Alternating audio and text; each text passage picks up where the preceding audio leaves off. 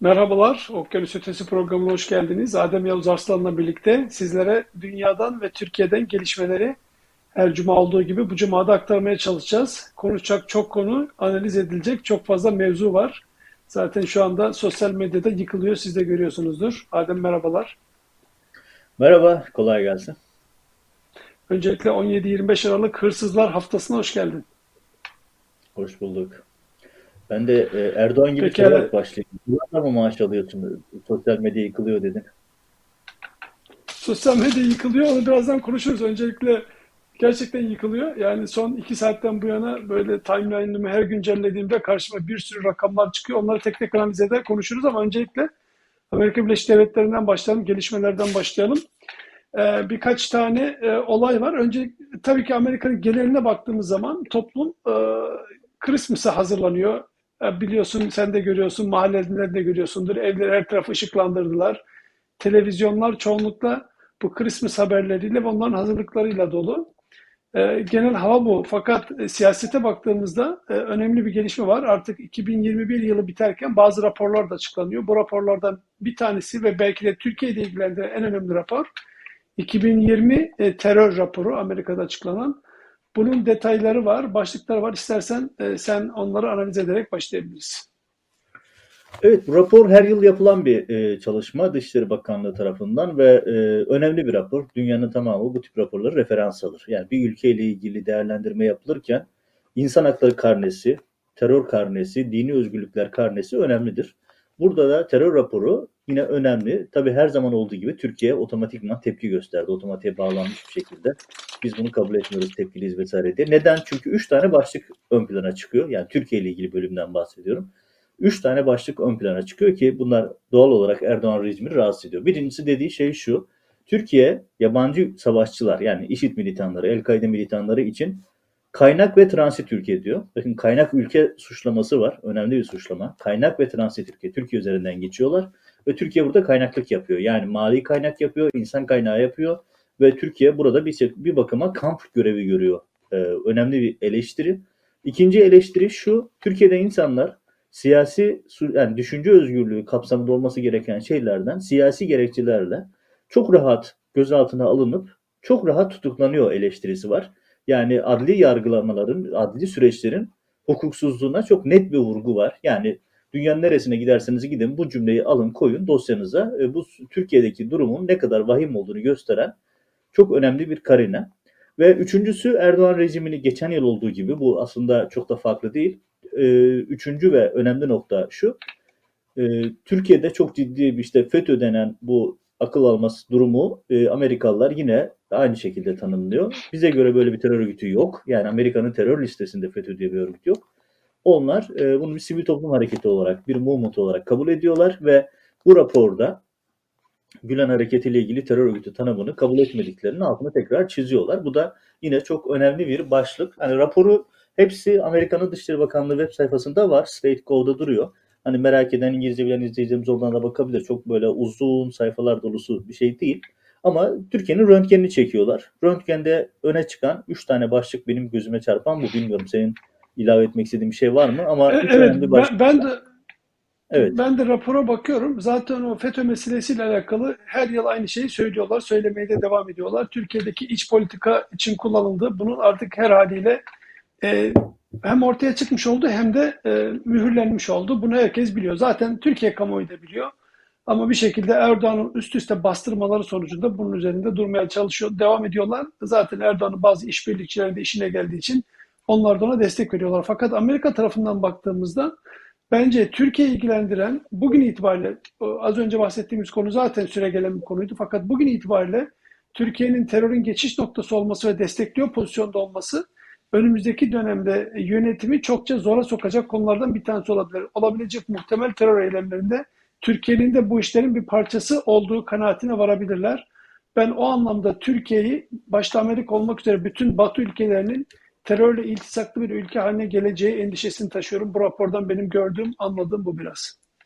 E tabii bir de Türkiye'nin e, Halkbank davası da var. Biliyorsun bu hafta içerisinde Halkbank'la ilgili önemli bir gelişme daha oldu.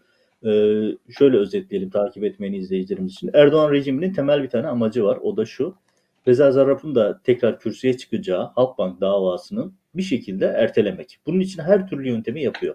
Hatta şöyle ifade edeyim, e, Türkiye'deki izleyicilerimizin daha iyi anlaması için.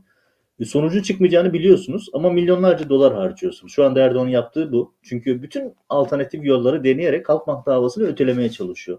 Bunu bugüne kadar başardı. Normalde geçtiğimiz yıl yapılması gereken bir davaydı. Erdoğan e, en olmayacağını bildiği halde e, hukuki yolları sonuna kadar deneyip alternatif görüşleri sonuna kadar değil, belirleyip ve bunun üzerinden Amerika'daki en pahalı avukatlık bürolarına deli paralar harcayıp ki Amerika'da sen de biliyorsun avukatlar yüksek ücretle çalışıyor. Saati binlerce dolar olan bu adamları aldılar ve oraya itiraz ediyor, buraya itiraz ediyor, o maddeden itiraz ediyor, bu maddeden itiraz ediyor. En son işte iki gün önceydi yanlış bilmiyorsam Halk Bankası'nın bir itirazı daha şey Türkiye'nin bir itirazı daha reddedildi ve davanın önü açıldı. Yani biz önümüzdeki yaz 2022 yazında kuvvetle muhtemel Halkbank davasıyla oturup kalkarız. O şimdiden onu not alalım. İkincisi şu. O zaman bu, bunu birazdan tekrar 17-25 e, mevzularını konuşurken yeniden burayla Tabii. bir bağlantı kurar onları konuşuruz. Tabii onu kurarız. Bir de raporda dikkat çekici bir detay daha var. Amerika, Türkiye ile Türk-Amerikan ilişkilerinde gerginlik konusu olan konuların hepsinde Amerika'nın tutumu değişmiyor. Mesela Amerika YPG konusunda Türkiye ile aynı durumda değil. YPG'yi terör örgütü olarak tanımıyor. PKK'nın Suriye kolu diye yazmışlar zaten raporu. Ve burada YPG'ye karşı tavrında değişiklik yok. Yani hani Türkiye-Amerika ilişkilerinde e, Türkiye işte ne yapalım da edelim biz bir şekilde Amerika ile ilişkileri düzeltelim diye uğraşıyor ama Amerika'nın tutumunda e, olaylara yaklaşımında bir değişiklik yok. Rapor net olarak onu ortaya koyuyor. Evet şimdi e, Türkiye ile Türkiye'nin uluslararası ilişkilerine baktığımız zaman bir hareketlilik gözüküyor. Ekonomi daraldıkça, para işleri iyice sıkıştıkça Türkiye'de değişik açılımlar gözük görünüyor. Şu ana kadar hiç görüşmedikleri insanlarla hatta manşet manşet onları lanetledikleri bazı e, yerlerle görüşmeler başladılar. Kabul kabuller başladı. Kırmızı halılarda kabuller başladı. Ee, en sonunda Ermenistan'la da ilişkileri düzeltme yönüne doğru gidiyorlar. Yani bunlar hepsi e, duygusal meseleler mi? Sadece paraya sıkıştıkça mı yapıyorlar bunları? Ne, ne diyorsun? Nasıl görüyorsun? İki boyutu var. İki boyutu var. Birincisi şu. E, ekonomi çok kötü. Yani gerçekten çok kötü. Türkiye tarihin en büyük krizini yaşıyor şu anda. Ve öyle böyle bir kriz değil bu. Yani e, ne kadar saklarsanız saklayın, ne kadar cilalarsanız cilalayın. Eylül'den bu yana %70 devalüasyon yaşamış bir para biriminden bahsediyoruz. %70 birkaç ay içerisinde. Şimdi böyle e, korkunç bir tablo karşısında Erdoğan çıkış arıyor. İşte Birleşik Arap Emirlikleri 15 Temmuz'un finansörü dedi. Önüne turkuaz halılar serdi. Artık biliyorsun kırmızı halı yok, turkuaz halılar var. Türkiye böyle Erdoğan rejiminin Kırmızı lafın gelişi. Evet. birisi o. Evet ve e, işte ne yaptı? Birleşik Arap Emirlikleri ile ilişkileri düzeltiyor. Ki yani düzeltsin ben kimseyle kavga edilsin taraftar olan birisi değilim. Ayrı bir konudan bahsediyorum. Yani burada e, asıyorsun, kesiyorsun, biçiyorsun sonra gidip hiçbir şey olmamış gibi normal bir ilişki kurmaya çalışıyorsun. Şimdi Suudi Arabistan'la malum e, işte Veliaht biraz e, MBS'le bir e, kapı açmaya çalışıyor. Bir bakarsın Erdoğan gitmiştir ya da o gelmiştir. Yakın zamanda mümkün. İsrail'le, İsrail'le ilgili o kadar attı tuttu. Şimdi İsrail'le ilişkileri düzeltmek için yöntemler arıyor ve bu konuda bir takım sinyaller var. Amerikan medyasına yansıyan bir takım kulis haberleri okudum hafta içerisinde. Yakın zamanda burada bir adım da atılabilir. Böyle bir tablo var. Şimdi bunların içerisinde bir de Ermenistan eklendi hafta içerisinde. E, bu işin ekonomik boyutu dışında bir de Amerika'nın bastırması var. Amerika, Türkiye'nin Ermenistan'la, İsrail'le ilişkilerini düzeltmesini istiyor. Hani Erdoğan da bir şekilde Biden'ın gönlüne girebilmek, bir şekilde Biden'la ilişkileri toparlayabilmek için Amerika'daki Yahudi ve Ermeni lobilerinin desteğini almaya çalışıyor. Bu çok önemli çünkü Washington'da Ermeni lobisi güçlü bir lobi, İsrail lobisi güçlü bir lobi. Bu iki lobinin desteğini almaya çalışıyor Erdoğan da. Bunun için de Ermenistan'la açılım başlatıyorlar. İşte bu Mevlüt Çavuşoğlu e, komik bir bakan biliyorsun. E, kendisi bir açıklama yaptı. E, işte Ermenistan'la düzelmelerden bahsetti. Ve eski Washington Büyükelçisi Serdar Kılıç'ı özel elçi olarak atamışlar. Ben ismi görünce gülmeye başladım. Çünkü Serdar Kılıç burada Washington'daydı. E, AKP ilçe başkanı gibi çalışan birisiydi ve demeçlerini ya düşünsene şimdi sen Ermenilerle düzelmeye çalışıyorsun. Serdar Kılıç karşına geliyor. Serdar Kılıç'ın önüne kendi demeçlerini koydukları zaman o toplantıda ne çıkacak merak ediyorum. Yani tipik bir aktörol kendisi. Tipik bir aktörol. Büyükelçiliği aktrollük olarak yaptı. Ve burada görev yaptığı yaklaşık 6 yıl boyunca da e, Washington'da adeta Türkiye'de nefret ettirmeyi başaran bir adamdı. Şimdi bu adamı almışlar Washington şeyde Ermenistan ilişkileriyle düzeltmek için e, büyükelçi, şey, özel elçi yaptılar. Şimdi Ermeni lobisi büyük altından gülüyordur şimdi. Biz bu adamla neyi konuşacağız diye. Bu da işin ayrı bir trajik komik durumu. Yani Adem şöyle mi şöyle mi oluyor acaba? Bunların mesela Dışişleri Bakanlığı'nın elinin altında böyle 10-15 tane adam var. Her yere gittiğince gidecek, geldiğince gelecek, kalk deyince kalkacak, otur deyince oturacak. Böyle bir kontrollerinde 10-15 tane adam var. En kritik yerlere sanki kendileri gitmiş gibi onları gönderiyorlar. Her şeyi kontrolleri ve elin altında tutmak için bunu yapıyorlar. Öyle görüyorum ben. Çünkü adamın ne kadar Öyle. senin bahsettiğin bir e, şahsiyet olmasının önemi yok onlar için. Onlar için sadece kendisi adına orada duracak. Böyle ellerindeki kukla olması gerekiyor. O da yetiyor. Böyle bir grupları var. O grupları onu oraya bunu buraya gönderip getiriyorlar. Düşünsene teknoloji bakanı diye bir bakan var. İşte e, bahsettiğin örneklerden bir tanesi de o. Yani aya sert iniş yapacağız yani öyle basit alma. Çok önemli bir şey bu. Şimdi bak e, şöyle istediğin şeydeki ilave olarak söyleyeyim. Yani bir dış işlerinde yani devletin tamamında olduğu gibi dış işlerinde de aynı durum söz konusu. Liyakat, o kadroyu, o koltuğu doldurabilme kalifiyesi vesaire onların hepsi unutuldu artık. Saraya ne kadar biat ettiğin, ne kadar sarayın tetikçiliğini yaptığın önemli. Ya düşünsene Serdar Kılıç kariyer diplomat. Hani siyasi atama değil. Murat Mercan şu anda Washington Büyükelçisi. O siyasi bir atama. Ama Serdar Kılıç diplomat. Yılların kariyeri olan bir isim. Ya en azılı aktrol oldu buraya geldikten sonra ve öyle şeyler yaptı ki Washington'da Ermeni lobisi, Yahudi lobisi artık nefret ediyor adamdan. Ve böyle bir adamı sen al Ermenilerle ilişki düzeltmek için özel elçi olarak ata. Bunun anlamı şudur. Ya bizim buradan bir beklentimiz yok ama işte laf olsun, torbada olsun türünde bir hareket yapalım. Allah akıl fikir versin diyelim. Yani böyle bir hareket yapmışlar. Ama bu haftanın hani Washington'dan madem anlatıyoruz bunu da e, not olarak bu haftanın önemli şeylerinden koyalım. Ama önemli evet. olan şey şu. Wash, paraya sıkıştıkça Wash, Amerika bastırdıkça e, problemli olduğu ülkelerle e, ilişkileri toparlamaya çalışıyor. Washington ve New York'tan istersen devam edelim. E, dünya bu son iki yıldan bu yana, iki buçuk yıldan bu yana yaşanan e, Covid pandemi sürecinde ekonomilerinin bozulduğunu dünya ekonomileri zaten kabul ediyorlar, biliyorlar da. E, şirketler durdu, pek çok yer çalışamaz hale geldi. Dolayısıyla da e, yönetimler, hükümetler ayakta kalması için şirketlerin ve kuruluşların ve COBİ'lerin ve büyük şirketlerin hatta halkın tamamının onlara destekler verdi. Bildiğimiz ekonomik gidişatın dışında olağanüstü haller yaşandı. Son iki yıldan bu yana Amerika Birleşik Devletleri'nde zaten daha önceki programlarımızda da konuştuk. Sen de bahsediyorsun ve hepimiz biliyoruz. Büyük miktarlarda destekler verildi. Yüz binlerce, milyonlarca dolar e, hem şirket yatırım hem şirketlere destek oldu hem de e, çalışanların hayatlarının devam edebilmesi için e, direkt paralar ödendi. Dolayısıyla bunların bir enflasyona sebep olacağını zaten ekonomistler hesap ediyorlardı ve bugün de son 10 yılın, 20 yılın, 30 yılın özellikle Avrupa'da yüksek enflasyonları %3'ler, 5'ler, 6'lar civarında yaşanmaya devam ediyor. Bu şartlarda şimdi yeniden ekonomiyi rayına sokabilmek için merkez bankaları devre, devreye giriyor. Ve bütün dünyanın gözünün de üzerinde olduğu FED, Amerika Birleşik Devletleri e, Merkez Bankası diyelim, e, bir karar aldı. Onun faizleri yükseltip yükseltmeyeceğini dört gözle bütün dünya bekliyordu ve FED geçtiğimiz hafta e, faizi yükseltmedi ama alçaltmadı da aynı seviyede tuttu. Onu takip eden e, pek çok batılı ülke Merkez Bankası da faizlerini ya bir miktar yükseltti ya da aynı seviyede tuttu. Bunlarla ilgili elinde bildiğim kadarıyla senin net rakamlar da var. Yani e, herkes enflasyonu bir şekilde bir şekilde dizginleyebilmek, tekrar e, ekonomilerini rayına sokabilmek için küçük çaplı tedbirler alıyorlar ve yavaş yavaş panik yapmadan tekrar yolunda, rayında ekonomilerin gitmesini sağlamaya çalışıyorlar. Bunda da başarılılar. Neredeyse bütün Avrupa ülkeleri başarılı, Amerika Birleşik Devletleri'nin de başarılı olduğunu görüyoruz. Herhangi bir iş yeri kapanmadı, insanlar işsiz kalmadılar, hayatlarına devam ediyorlar, normal alışverişlerini yapabiliyorlar.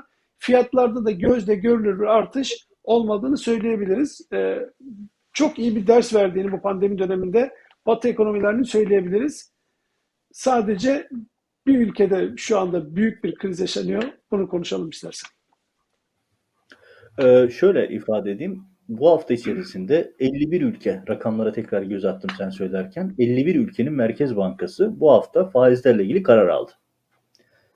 Bunlardan 39'u faizleri arttırdı, 11'i sabit tuttu, bir tanesi düşürdü. düşüren tek merkez bankası var. O da Türkiye. Yani şimdi dünyanın tamam hani temel fıkrası var ya ne biri ne e, hani yanlış yola giriyor herkes ters yönde. Bir tek o ters yönde gidiyor. Şu an Türkiye'nin yaptığı biraz o. Yani hani dünyanın en akıllı ekonomisti herhalde Türkiye'de. Çünkü dünyanın tamamı bak 51 ülkeden bahsediyorum. Yani faizi düşüren tek ülke var. O da Türkiye. Ya sabit tutmuşlar ya arttırmışlar. Çünkü ekonomik yani dünya büyük bir krizin içinden geçiyor. Ekonomik e, Covid'den bahsediyorum. Ve ülkeler e, sert tedbirler alıyorlar ki ekonomileri daha büyük zarar görmesin. Ama dünya ekonomisi içerisinde tersine doğru giden bir tek Türkiye var. O da işte gördüğünüz gibi e, zihni sinir projelerle iktidar e, Türkiye'yi ekonomik olarak batırıyor. Şu anda gerçekten Türkiye'nin altını uyuyorlar. Hani bir gemiye düşün. Geminin tabanını deliyor şu anda Erdoğan. E, bir taraftan Erdoğan, bir taraftan kabine üyeleri, bir taraftan ekonomi bürokrasisi. İşte rakam ortada. 51 ülkeden. Ya, ya burada burada bir şey söylemek istiyorum. Şimdi Erdoğan böyle tabanını ikna ederken işte bu faiz meselesini biz üzerinden geleceğiz, e, hakkından geleceğiz deyip böyle bir tabanına faizin e, aslında ekonomiler işte yaşantı için kötü bir şey olduğunu ima ediyor. İma etmiyor, direkt olarak söylüyor. Fakat bir şekilde şu anda Türkiye hala dünyanın en yüksek faizinin olduğu ülkelerden bir tanesi. Yani faiz de zaten yaşıyor.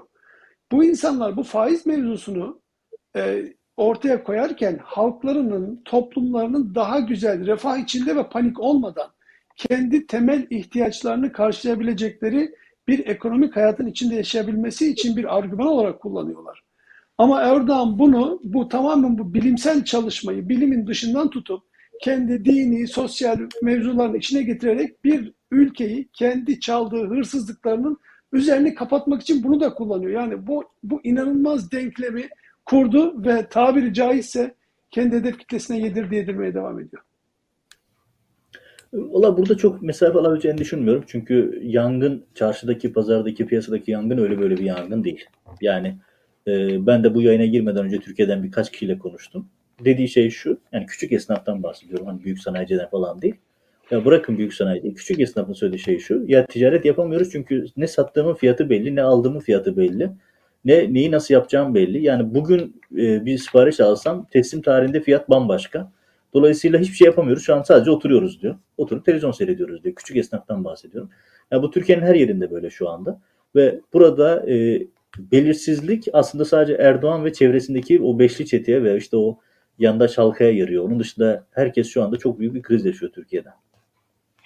E, Adem, Türkiye'yi çok yakından analiz eden bir gazeteci olarak Erdoğan'ın bunu bilmeden yapması diye bir şey söz konusu değil. Bunu bilerek yapıyor. Sence bunu yani neden yapıyor? Sadece ve sadece kasasını doldurmak için mi yapıyor? Ee, Erdoğan'ın bilerek yaptığı konusunda şöyle birazdan 17 Aralık konuşurken de geleceğiz. Bu sürpriz bir durum değil. Yani 17 Aralık 2013'te Erdoğan yargıya, anayasaya darbe yaptığında biliyorsun o operasyonu engelleyerek anayasaya darbe yaptılar. O operasyonu darbe yaptığında e, Türkiye'nin buraya geleceği çok belliydi. Çünkü önünde iki tane yol var. Yolun nasıl gideceği belli. Hukukta ilerlersen gideceğin yer belli. Hukuksuzlukta ilerlersen gideceğin yol belli. Türk Erdoğan direksiyonu hukuksuzluğa kırdı ve buradan gideceği yer belli. Daha otoriter, daha yolsuz, daha bozuk bir Türk ekonomisi gelecekti. Ve geldi. Yani bunun nedenlerini uzun uzun açmak anlatmak mümkün. Herkes yaşıyor zaten bu süreci. Buradan geldi. Ama Erdoğan şu anda bilerek bunu yükseltiyor. Çünkü bunun birkaç tane nedeni var. Birincisi şu. Çin modeli diye bir şey yok. Yani millete böyle batırdık. Hani bu batırmayı nasıl kamufle edelim diye düşünüyorlar. Yeni ekonomi modeli falan diye anlatıyorlar. Ya Çin modeli nedir? Kore modeli nedir? Biraz da iktisat okuyan herkes bunu bilir. Alakası yok. Yani şimdi bunları uzun uzun anlatmayalım. İşte Kore modeli nedir? Amerika nasıl desteği çıkmıştır? Japonya'nın kaldırma süreci, İkinci Dünya Savaşı sonrası dünya ekonomilerinin durumu, e, ekonomik modellemeler, devlete bağlı modellemeler, işte özel sektör mesela bir sürü uzun uzun anlatmaya gerek yok bunları. Bunlar hiçbirisi Türkiye'ye uymuyor. Yani batırdık nasıl kamufle ederiz söylemi o. Yeni ekonomi modeli diye bir şey yok ortada. Kaldı ki daha iki ay önce yeni ekonomik plan açıklıyorsun. Ya ekonomi modeli planda yok. Yani saçma sapan bir durum. İkincisi şu, doları bilerek yükseltiyorlar. Bu konuda bir hedefleri var. Türkiye'yi Avrupa'nın ucuz iş gücü ve ihracata yönelik bir politika belirleyip. Burada yapmaya çalıştığı şey şu. Şu anda faizlerin düşürülmesi Erdoğan ve çevresindeki beşli çetenin, büyük yandaşların işine yarayan bir şey. Çünkü vatandaş olarak sen kredi falan alamazsın ama onlar alıyorlar ucuz faizli kredi alıyor. Onu dolara çevirerek bile deli gibi para kazanıyorlar. Net bir şekilde. Artı e, bu çarkın dönmesi için onların para bulması gerekiyor. Yandaş müteahhitlerin, yandaş isimlerin. Çünkü ucuz kredi alabilmeleri gerekiyor. Yurt dışından alamıyorlar. Bunları da Türkiye içindeki bankalardan ucuz faizlerle alıyorlar. Ya düşünsene yüz, e, faizler alıyorsun hazineden ucuz faizle alıyorsun krediyi dolara çeviriyorsun ya da e, piyasaya yüksek yüzde yirmi küsür farkla şey veriyorsun, borç veriyorsun. Çok güzel bir para. Hiçbir şey yapmadan para kazanıyor yandaş isimler. Ve orada Erdoğan'ın bir oyun planı var. Yani burada kendi ekibiyle birlikte yine korkunç bir servet yapıyorlar. Yani 128 milyar dolar örneğinden hatırlayalım. Serbest bölgelerde ya da yurt dışında stokları tonla para var. Yani Erdoğan şöyle otururken e, hayal edelim. İşte Erdoğan önüne oturdu çayını içerken serveti birkaç milyon daha arttı. Şu hareketi yapıncaya kadar. Peki Çünkü ülkeyi dolar... tamamen gemiyi batırıyorlar. Bu gemi batarken biz de onun içinde batarız endişe etmiyorlar mı? Yani batırdıkları belli. Yok, ay batırdıkları belli. Batırıp kalmak gibi. Erdoğan'ın hedefi ülkeyi batırıp gitmek değil. Hep anlatmaya çalıştığım şeylerden biri de bu. Erdoğan'ın hedefi ülkeyi batırıp üzerine çökmek. Ülkenin üzerine. E bak Türkiye haraç mezar satıyorlar. Antalya Limanı 40 küsur yıllığına Katarlara gitti. İşte havalimanları oraya gidiyor, bu buraya gidiyor. Haraç, haraç mezat şu an ülkeyi satıyor. Ama adamın oyun planı içerisinde şu yanlış anlaşılıyor. Hani işte efendim bu adam ülkeyi batıracak gidecek. Hayır batıracak üzerine oturacak, kalacak. Bunun örnekleri dünyada var. Venezuela bunun örneklerinden bir tanesi. Bunun başka örnekleri de var. Yani adam ülke tamamen çöksün ama bunu benden başka hiç kimseye götüremez diye aynı şekilde tutuyor. Bu eş dost akraba kayırmacılığı diye tanımlanan bir ekonomik model var. Şu an Erdoğan onu yapıyor. Ve ekonomi tamamen çökerse çöksün, insanlar sefalet sınırları içerisinde yaşarsa yaşasın, kendi düzeni, kendi yandaş çarkı para kazanmaya ve o Rusların oligarkları gibi düşünelim. İşte e, ultra zenginlerini oluşturmaya devam ediyor Erdoğan. Evet, e, eğer bunu başarabilirse ki biraz sokak röportajlarına baktığımızda e, kısmen başarmış olarak görüyor. Adam cihaz var bir tane röportaj yapıyor sokakta. Ekmek kuyruğunda birileriyle konuşuyor. Kuyruktaki amcaya soruyor. Diyor ki ne düşünüyorsun diyor böyle ekmek kuyruklarında insanlar. Kuyruk falan yok diyor. Siz Türkiye'yi sokağa mı dökmeye çalışıyorsunuz diyor. Kendisi kuyrukta. Dolayısıyla bu insanlara yani anlatılabilecek çok da fazla bir şey yok. E, muhalefete yani, o yüzden fazla mı yükleniyor? Muhalefete de fazla. Hayır o Karadenizli arkadaş hani Karadenizli arkadaş izleyicilerimiz kızmasın ama tam bir hani ilk cümleyi söyledi. Aha dedim bu kesin Karadenizli bir arkadaş. Cümlenin devamı geldi zaten tamam Sebepin yani. Mi? E, dedim yani bu meşhur Laz inadı. Yani adam kuyruk da kendisi beklerken Laz inadı devreye giriyor. Yok öyle bir şey diyor. Yani daha ne anlatır bu insanlara bilmiyorum. Peki bu durumda mesela muhalefete de hiçbir şey çık yapmıyorsunuz, sesini çıkarmıyorsunuz diyoruz. Acaba fazla mı yükleniyoruz muhalefete? Yok bence hiç de değil. Bir kere muhalefetin ekonomi planı hakkında bir şey biliyor muyuz? Ekonomi programı hakkında bir şey biliyor muyuz? Tamam ülkenin yönetilemediği ortada. Ekonomi krizinin büyüklüğü ortada. Peki muhalefetten yol plan haritası görebiliyor muyuz? Gerçekten hani biz iktidara geldiğimizde ilk 100 günde yapacaklarımız bunlar.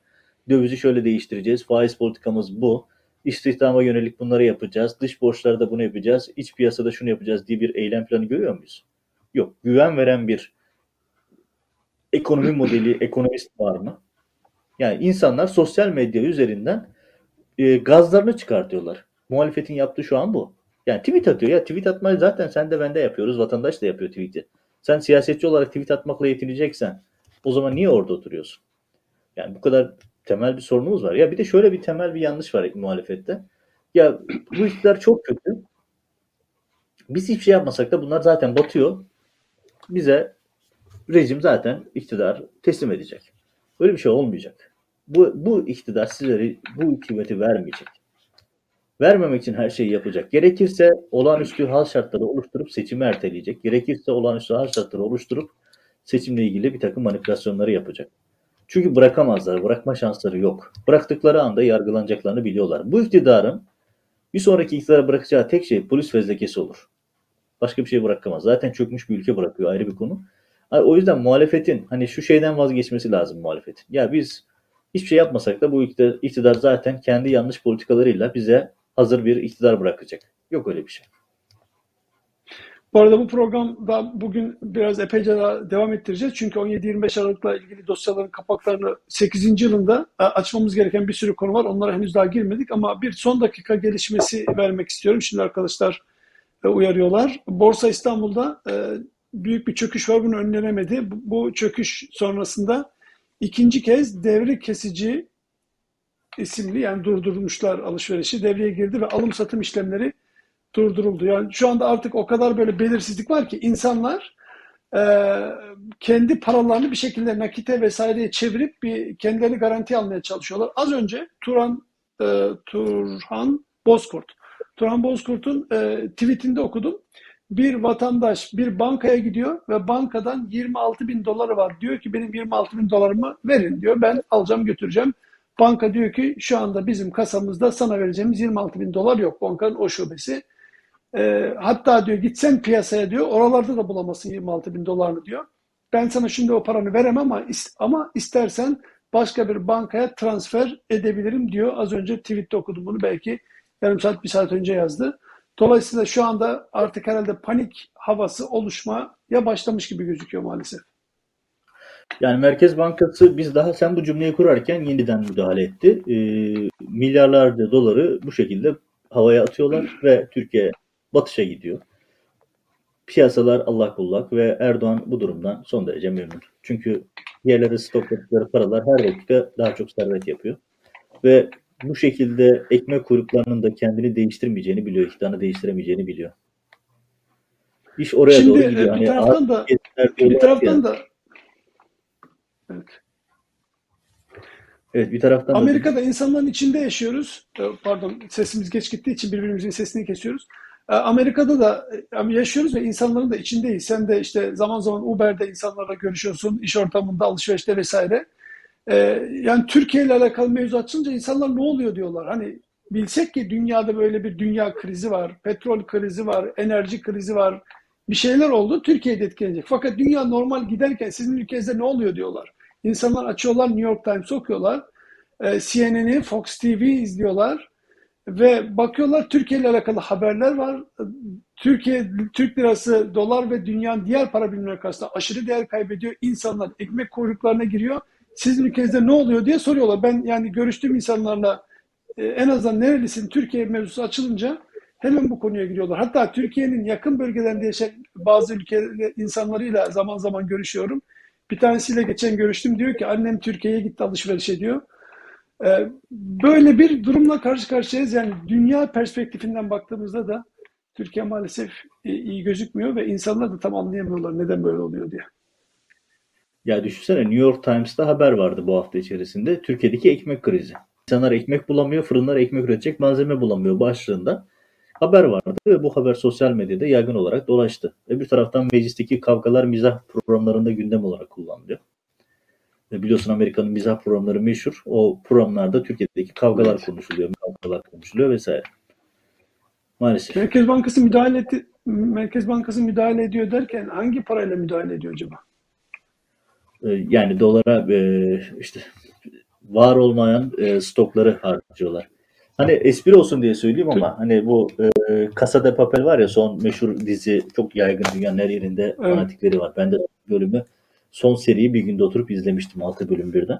Yani mesela orada bir e, diyalog var biliyorsun. Merkez Bankası'ndaki altınların aslında gerçekte olmadığı e, yani var olmayan bir altın rezervi üzerine ki böyle şey böyle retorik bir tartışma hani hazinedeki paralar var mı yok mu meselesi üzerine. Acaba diyorum bizim Merkez Bankası da durum öyle olabilir mi? Gerçekten olmayan paralarımız olur ya da altın rezerv acaba yerinde duruyor mu? İnsan merak etmeden duramıyor.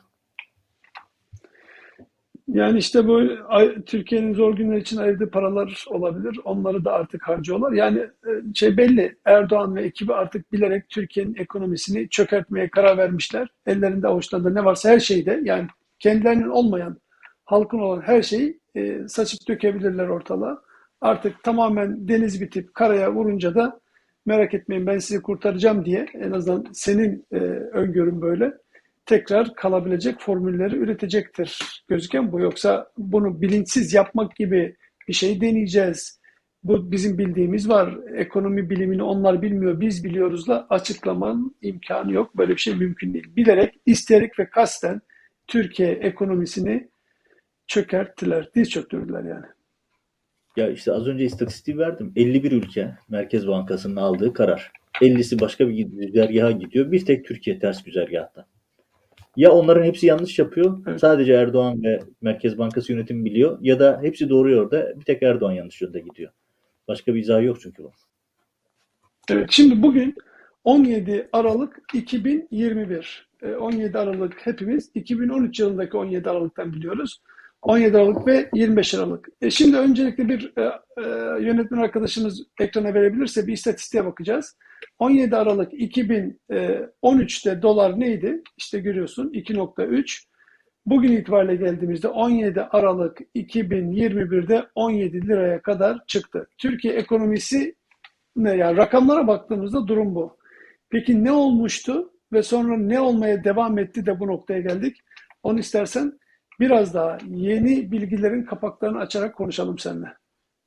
17 Aralık 2013'e dönelim istersen. E, o, o gün Oraya Ankara'da mıydın? Neredeydin 17 Aralık?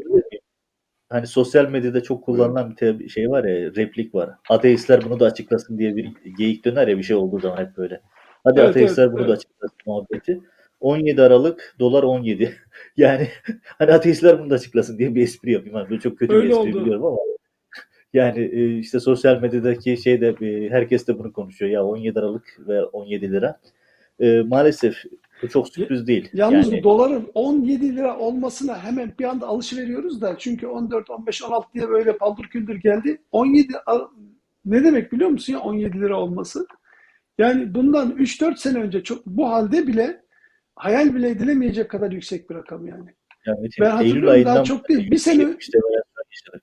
Eylül'den böyle yüzde evet, %70 evet. yaşadık. Geçen seneyi. Yani hayal, akıl alır gibi değil ya. Şu an Türkiye'nin yaşadığı çöküş e, haraç mezat ülke gidiyor yani. Haraç mezat Türkiye'yi satıyorlar Bak şu, şu anda. Şimdi şu, şunu görüyor musun? Burada 1 dolar 15 lira oldu diyor ya.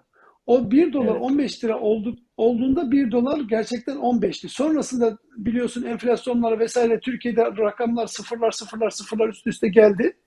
Aslında bugün o 6 sıfır atmasanız Türkiye'de 1 dolar eşittir 17 milyon TL. İnanılmaz. Evet hani hep böyle e, internette mizah yapılan şeyler vardır ya böyle işte Zimbabwe parasıdır işte milyonlarca sıfır olan işte eskiden mesela e, Venezuela parasıdır işte Saddam dönemi Irak'tır. Ben Irak'ta Saddam döneminde çalıştım. Şaka değil yani 50 dolar bozdurduğun zaman sana büyük boy battal boy bir poşetin içerisinde Irak dinarı veriyorlardı. Ve araba, cüzdana değil arabanın bagajına koyuyordum. Savaşı izlerken yaşadığım dönemler. Ve bunların hepsi Türkiye'de gerçek oldu. Maalesef şu anki durumumuz bu. Şimdi şeye gelelim. Ya bu bu durum e, hiç sürpriz değil. 17 Aralık 2013'te o büyük yolsuzluk operasyonu yapıldığında Erdoğan'ın önünde bir seçenek vardı. Ya hukuku işletecekti.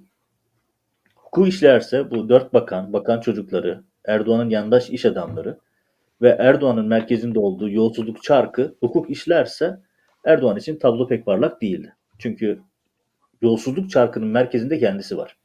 Ailesi var.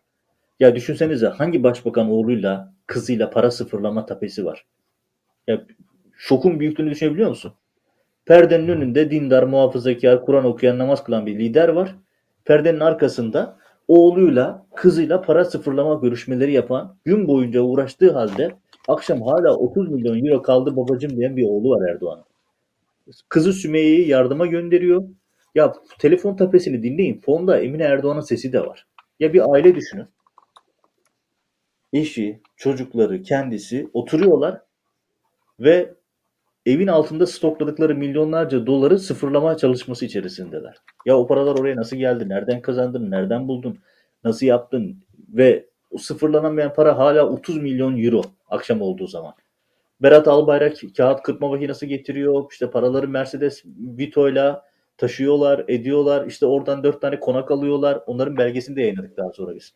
Yani her şey belgeli. Ya ve ülke bir tercih yaptı. Tercih neydi?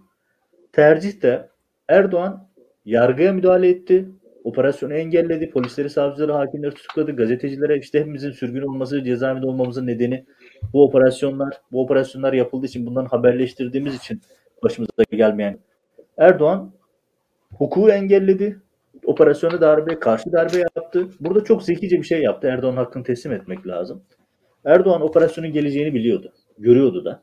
Çünkü yakalandıklarını fark ettiler. Muammer Güler o dönemin İçişleri Bakanı hatta mali şube polislerini istihbarat şubeye takip ettiriyordu. İstihbarat şube polisleri anlattılar bunları nasıl izlediklerini falan ve orada meşhur bir telefon görüşmesi var ya hatta Zafer şimdi ekrana da getirebilir. Senin önüne yatırım Reza. E, Karşı gazetesinin meşhur manşeti. Senin önüne yatırım Reza lafı. Çünkü Reza izlendiğinden şüphe ediyor. Muammer Güler'i arıyor. Diyor ki bizi izliyorlar diyor. Galiba polis bizim peşimizde diyor. O da olur mu öyle şey ben önüne yatarım senin engellerim diyor. Gerçekten devleti Reza'nın önüne yatırdılar. Bunu yaptılar. O arada işte Reza önüne gelene rüşvet dağıtıyordu, ediyordu. Ve böyle bir yolsuzluk çarkının merkezinde Erdoğan oturuyordu. Şimdi burada yargıya darbe yaparsanız, hukuku alt üst ederseniz bugün geldiğimiz tablo hiç sürpriz değil. Dolar 17 lira da olur, 50 lira da olur. Çünkü hukuk yok, güven yok. Güven olmayan bir ülkede ekonomi batar. İşte şu manşet. Senin önüne yatarım Reza. Yani bir ülkenin İçişleri Bakanı söylüyor. Ve hiçbir şey olmadı. Ya düşünün Reza Miami'de keyfine keyif katıyor. Milyonlarca dolarlık e, malikanesinde e, yeni sevgilisi ve atlarıyla keyfine keyif taşıyor. E, siyasiler Reza şey Egemen Bağış Büyükelçi keyif keyif yapıyor. Öbür taraftan işte Zafer Çağlayan paraları ve Muammer Güler topladığı paralarla keyfine keyif katıyor. Ama operasyonu yapan ve operasyonun doğru olduğuna herkesin ikna oldu. Yani AKP'lilerin dahi doğru olduğuna emin olduğu bir operasyon bu. Ve bu konuda o e, polisler, eşleri, çocukları 7 yıldır cezaevinde. Bu çok büyük bir ayıp. Muhalefetin ayıbı. Ya bir kere Kılıçdaroğlu gidip de mecliste şey cezaevinde bu polisleri ziyaret etmedi. Bu polislerin aileleriyle bir araya gelmedi. Mecliste okuyorsun tapelerini, anlatıyorsun. İşte Erdoğan rejiminin yıpratılması için 11-25'in bütün nimetlerinden faydalanıyorsun. Ama onlara gelince FETÖ demeye devam ediyorsun. Terörist demeye devam ediyorsun. Bugünkü yaşadığımız çöküşün içerisinde muhalefetin çok büyük bir ayıbı var. Medyanın ayıbı var. Vatandaşın ayıbı var. Vatandaş ne diyordu? E çalıyorlar ama çalışıyorlar. Ya böyle bir şey var mı ya? Yani bu kadar ahlaksız bir düşünce olabilir mi? Çalıyorlar ama çalışıyorlar. Siz kendi işletmenizi çalan bir personel alıp oraya yönetici yapar mısınız? E çalışıyor ama e çalışıyor. Ya çalıyor adam çalıyor yani daha ötesi var mı? Ve geldiğimiz nokta işte bugünkü çöküş. O yüzden bugünkü çöküşe bakıp sürpriz falan değil. Bugünkü çöküşte muhalefetin de Erdoğan'ın arkasında duran sivil toplumun da e, vatandaşların herkesin büyük kusuru var.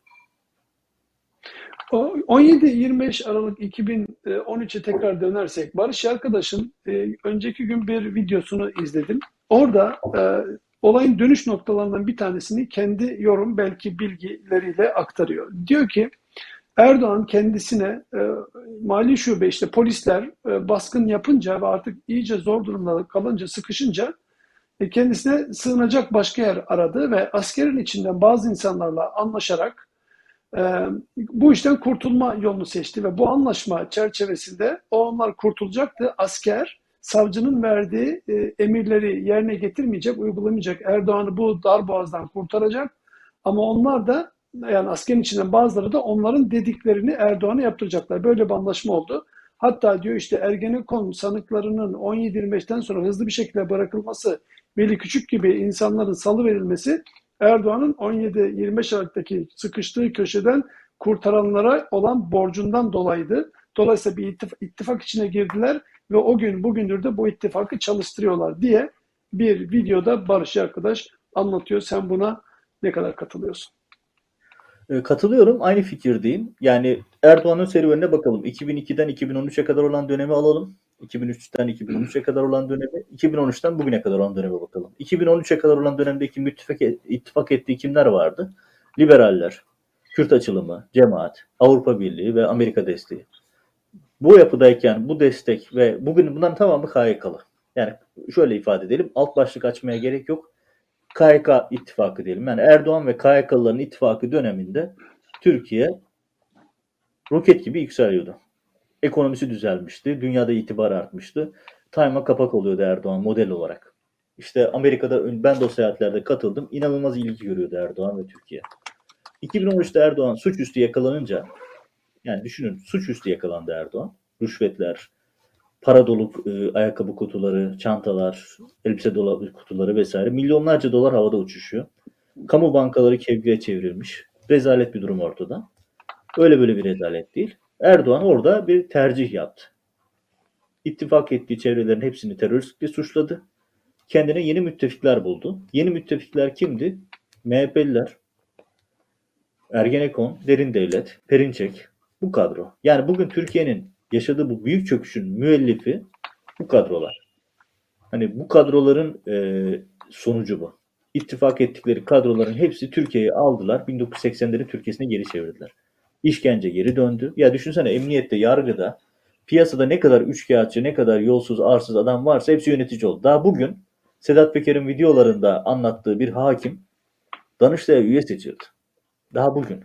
Ya normal şartlarda ortaya dökülen rezaletten sonra o hakimin sokağa çıkmaması gerekir. Hakim Tolu ama bakıyorsunuz Yargıtay üye yapıldı bugün. Şey, Danıştay üye oldu bugün. Danıştay üyesi yapıldı.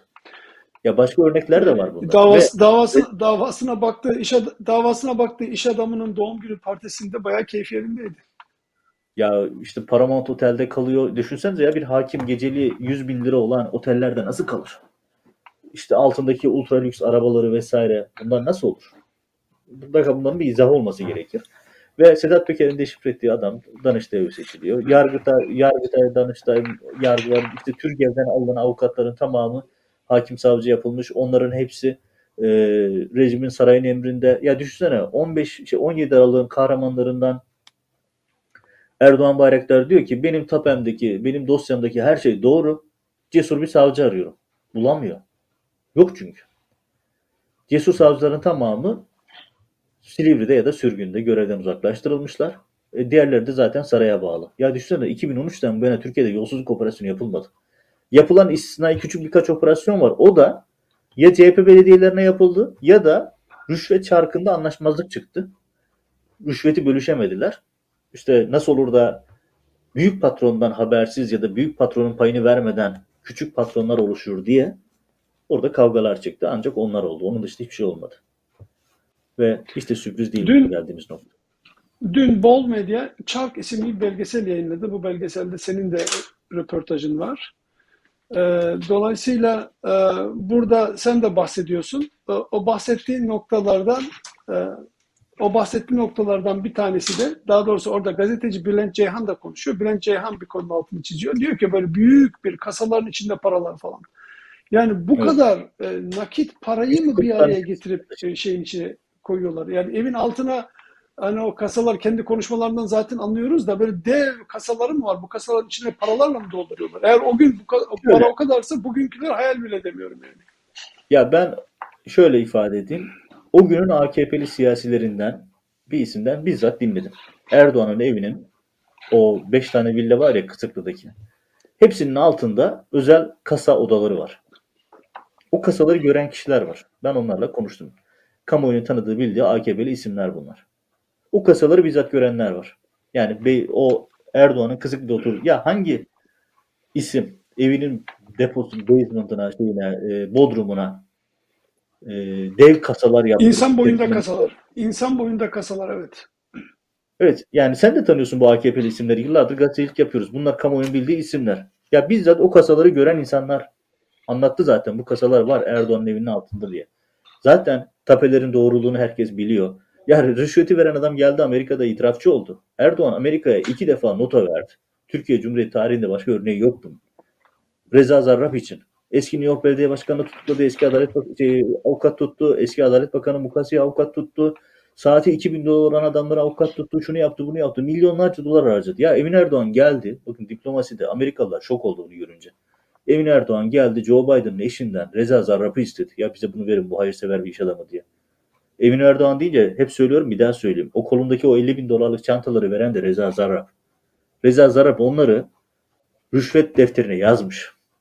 Tek tek yazmış. Emin Erdoğan'a verdikleri çantalar. 50 bin dolar, 30 bin dolar, 40 bin dolar çantalar. Ve böyle bir ilişki. Erdoğan için niye kabus? Bakın Reza Zarrab Erdoğan için niye kabus? Çünkü Zarrab konuştukça, savcılığı iş yaptıkça Erdoğan için kabus artıyor. Çünkü bu yolsuzluk çarkının, rüşvet çarkının merkezinde Erdoğan oturuyor. Ailesi oturuyor. Kızı, oğlu, eşi. Düşünsenize ya Erdoğan telefon tepesinde oğluyla pazarlık yapıyor, telefon trafiği yapıyor. Fonda kızının ve eşinin sesi var.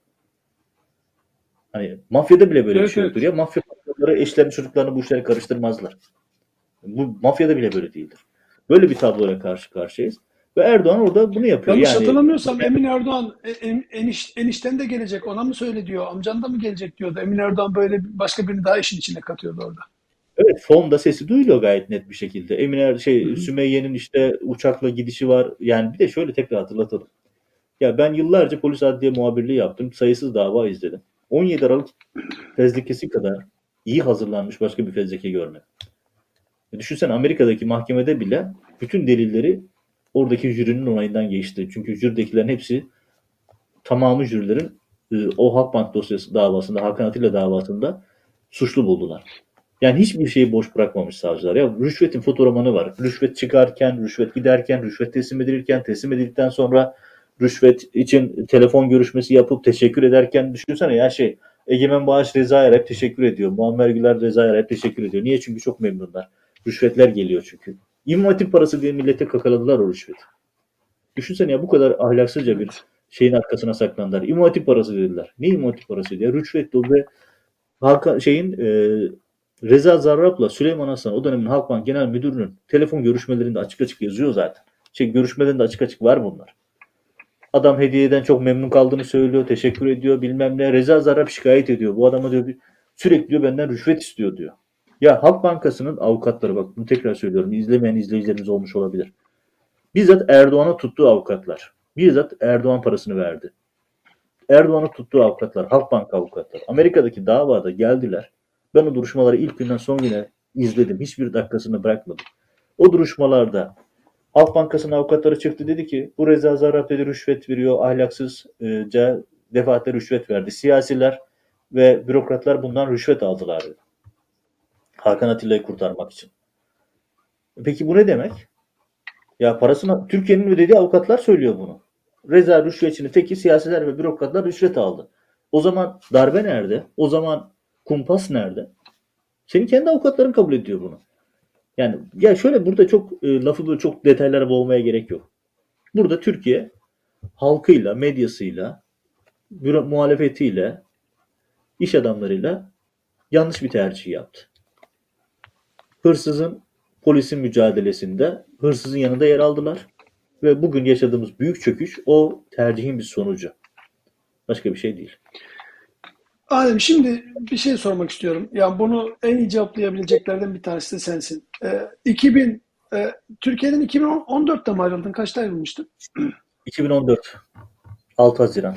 Evet, 2010 2014'e kadar e, önce İstanbul'da sonra da Ankara'da gazetecilik yaptın. Ankara'da e, temsilciydin. E, Bugün gazetesinin temsilcisiydin. Dolayısıyla da siyasilerle de işte dışlıydın ki senin gazetecilik hayatının çok önemli bir bölümü zaten AKP ile geçti. AKP 20 yıldır, 23 yıldır iktidarda.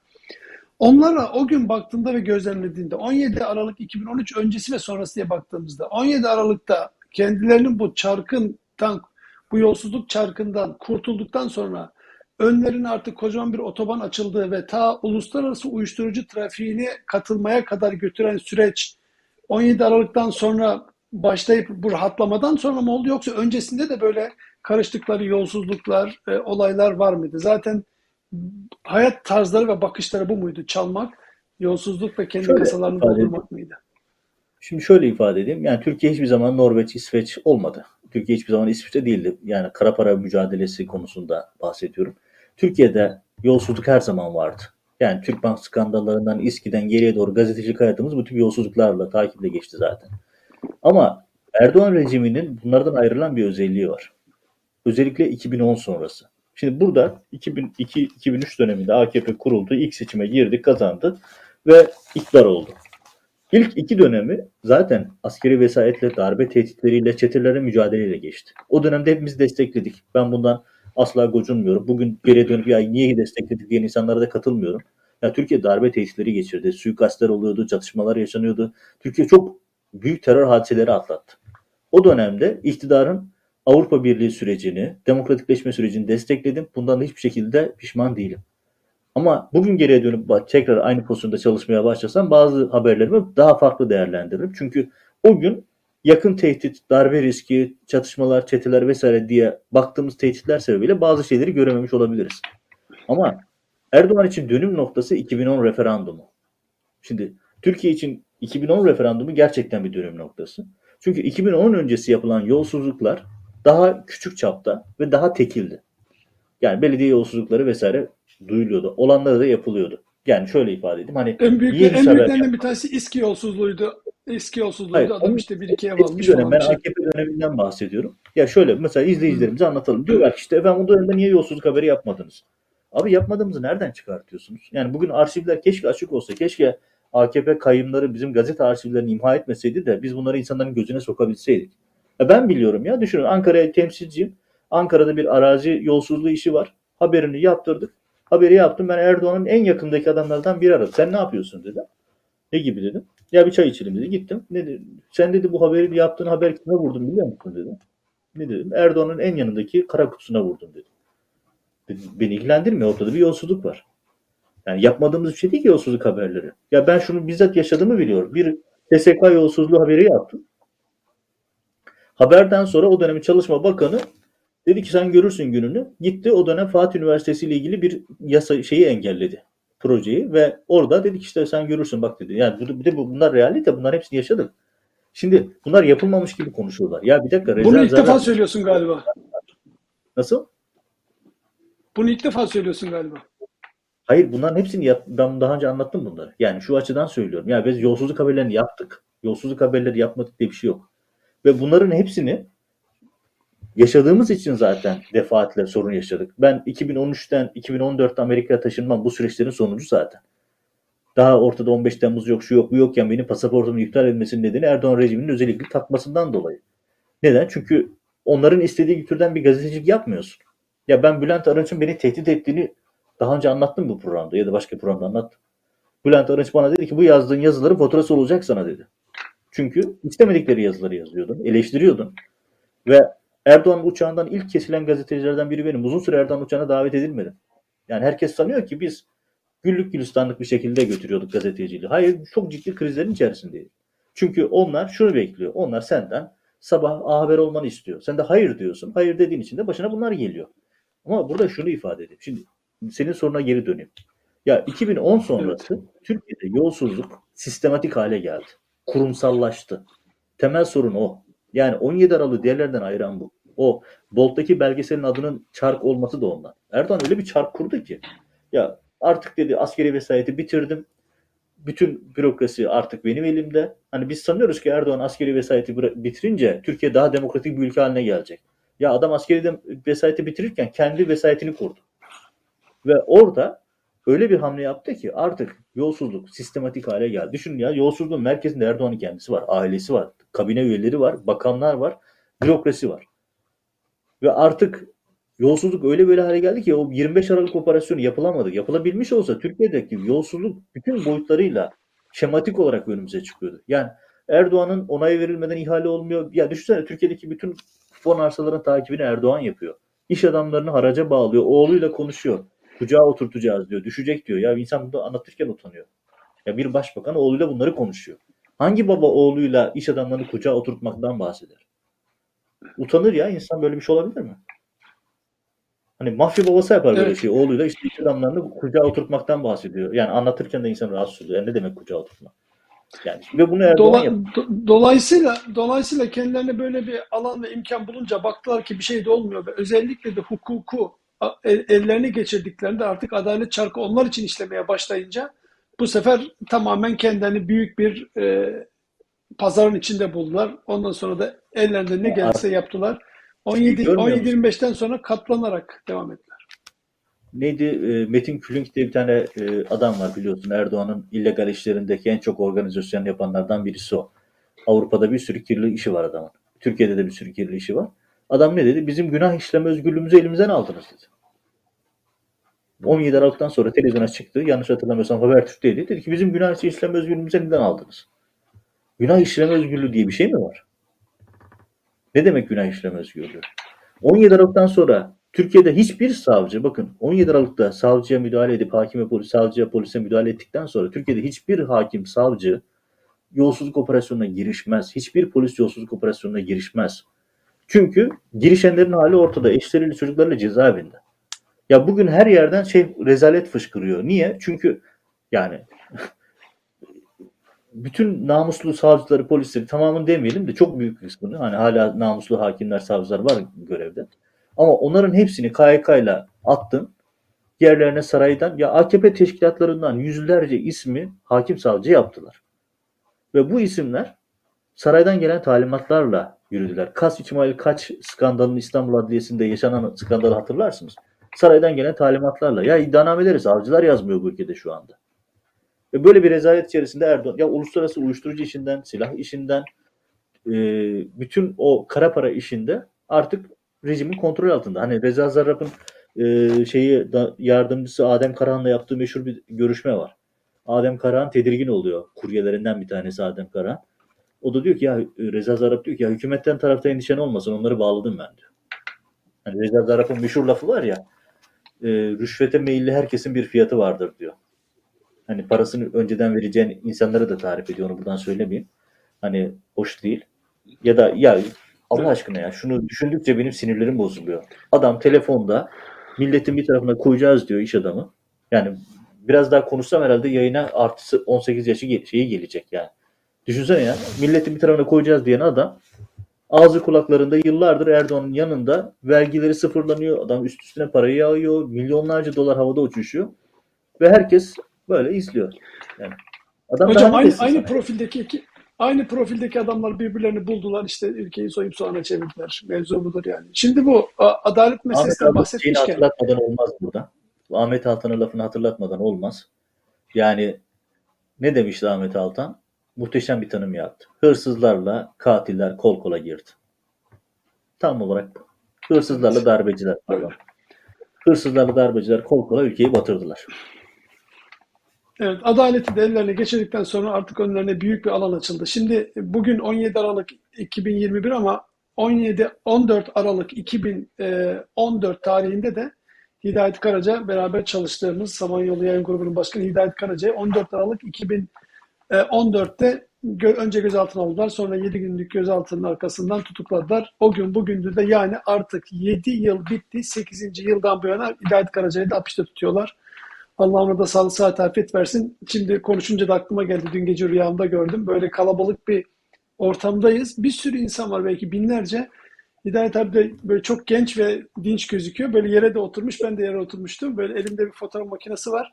Diyor ki çek bakalım Metin şöyle fotoğrafımızı diyor. Ben böyle bir o tarafa gitmeye çalışıyorum ve bu tarafa gitmeye çalışıyorum.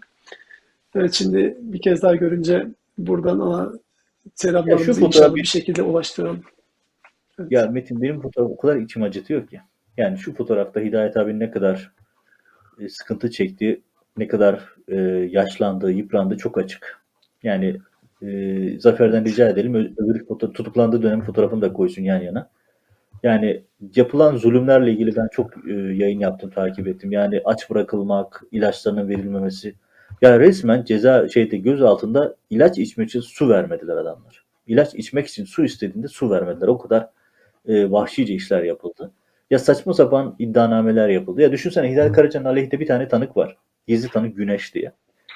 Adana'daki e, meşhur Parsadan. Yani havuz medyasının tanımı o. Adana, Adanalı Parsadan diye.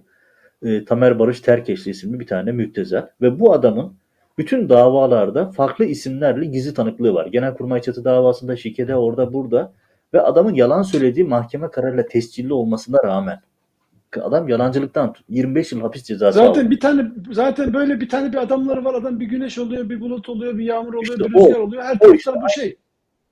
Aynı isim her mahkemede farklı bir isimle gizli tanıklık yapıyor. Ya mahkemede yalan söylediği tescillendi.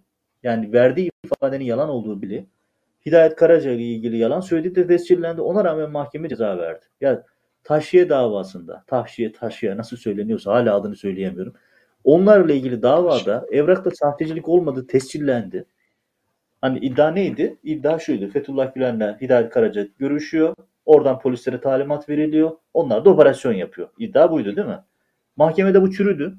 İspatlanamadı ve daha doğrusu herhangi bir şekilde delil de ortaya konamadı. Zaten olmayan bir şey. Buna rağmen Hidayet Karaca 8. yıla girdi. Yani işkencenin haddi hesabı yok. Emekli maaşı kesildi ya. Türkiye'de emekli maaşına el konamaz. Bu anayasal bir kural. Emekli maaşına el koydular. Başka hiçbir örneği yok. Milyonlarca lira ceza kestiler. Babası rahmetli oldu. Ya bir otobüs dolusu polisin eşliğinde elleri kelepçeli bir şekilde cenazeye gitti, şey evine taziyeye anca gidebildi. Yani özellikle yapmadıkları hiçbir işkence yok. Hiçbir yani artık hani kasti olarak ne yapılabilir? Yani işte hava soğuk battaniyesini vermiyor vesaire. Bunun o kadar çok örnek dosyası var ki, hikayesi var ki.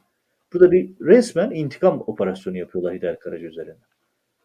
Ve maalesef evet. ve maalesef Yok, diyorum yani. Yani ta, ta, talimatla talimatla orada tuttukları belli. Bir gazeteci, gazetecilik yaptığı dönemde onun e, meslektaşlarının nasıl e, kendi mesleğini iyi yaptığını çok iyi bilirler. Televizyon Yayıncıları Derneği Başkanlığı'nı yaptı. Şu anda Televizyon Yayıncıları Derneği var mı yok mu bilmiyorum ama o zamanlar işte ATV'nin, Star'ın, Show TV'nin, Kanal D'nin, NTV'nin, CNN'in, Habertürk'ün hepsinin içinde olduğu bir dernek vardı. Bu derneğin başkanlığını Hidayet abi yaptı iki yıl boyunca. Her bir başkan sadece iki yılda bir seçilir. Hatta yanına gidip dediler ki Hidayet Bey biz acaba tüzüğü değiştirsek de sizi bir iki yıl daha seçsek mi? Çünkü ancak böyle bir ortamda böyle huzurlu çalışabiliyoruz diye Hidayet abinin yanına kadar geldiklerini ben zaten biliyorum. Bazı toplantılarına e, katıldım, gördüm. Onların Hidayet Karaca'nın mesleğini nasıl yaptığını ve en azından Türkiye'deki yayıncılığın gelişmesi için neler yaptığını, o uydu yayıncılığının özgür yayıncılık yapılabilmesi için siyasilerle televizyoncular adına neler yap, nasıl çalıştığını, nasıl görüşmeler yaptığını çok yakından biliyorum.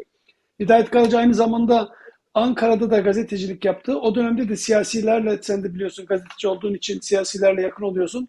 O siyasilerin Hidayet Karaca'nın nasıl hem insani hem gazetecilik yönüyle hem yöneticilik yönüyle nasıl başarılı bir insan olduğunu çok yakından bilirler. Ben de görüyordum zaten. Yani televizyona gelen siyasiler, programımıza katılanlar, ona saygıyla bahsedenler, saygıyla yanında oturanlar, sohbet edenler bugün olaylar olduktan sonra hepsi bir kenara çekilmiş, kaybolmuş gittiler. Bülent Arınçlar, Binali Yıldırımlar kapılardan ayrılmazlardı yani yayınlar sırasında. Şimdi yoklar işte neler yaptıklarını, neler yaşadıklarını hep beraber biliyoruz. Bir de geleceğin noktalardan bir tanesi şuydu. Hidayet Karaca 14 Aralık 2015'te gözaltına alındıktan sonra 6 ay sonra biliyorsun e, tutuklunun ortadan kalkması kararı ortaya çıktı. Ve o kararı veren Nisan ayıydı, yanlış hatırlamıyorum canlı yayındaydık. Nisan 2015. Hakimler Ri de Hidayet Karaca'ya e, işte tutuklunun bitirilmesi kararını verdiler diye o insanları da hapse attılar. Galiba yanlış bilmiyorsam onlar da hala içerideler. Dolayısıyla yani hukuk artık evet hukuk artık işlemeye başladığı zamanlar o zamanlardı. Sonra dediler ki biz istediğimiz yaparız. Hakkımızda kimse olumsuz bir karar veremez. Hiçbir kanunu hatta anayasa bile işletemezler. O yüzden yürüyelim arkadaşlar dediler. Yürümeye devam ediyor. Onlar yürüyorlar. Millet de e, işte yerde çakıldı kaldı. Evet, Peki. Maalesef. Eklemek istediğin bir şey yoksa bitirelim. Bir saat 10 dakikadır yayındayız. 15 dakikadır. Evet yani benim aldığım notlar aşağı yukarı bunlardı. Yeni yayınlarda görüşürüz. Enteresan. Şimdi önümüzdeki Cuma ayın 25'i mi olacak o zaman da? Evet. Yok 24 olacak. Evet tamam o zaman biraz da e, önümüzdeki hafta 25 Aralık'ta konuşuruz. Evet öyle yapalım. Kapatmadan bakalım dolar kaç oldu şu anda? Dur bir bakayım bir saniye de öyle kapatalım. Dolar TL kuru diye yazayım. Yazınca pat diye zaten artık çıkıyor. 16.40'mış. Evet sevgili seyirciler. Okyanus ötesini dolar 16.40 seviyesindeyken bitiriyoruz. Haftaya başlarken kaç olmuş gene bakarız. Görüşmek üzere. Kolay gelsin.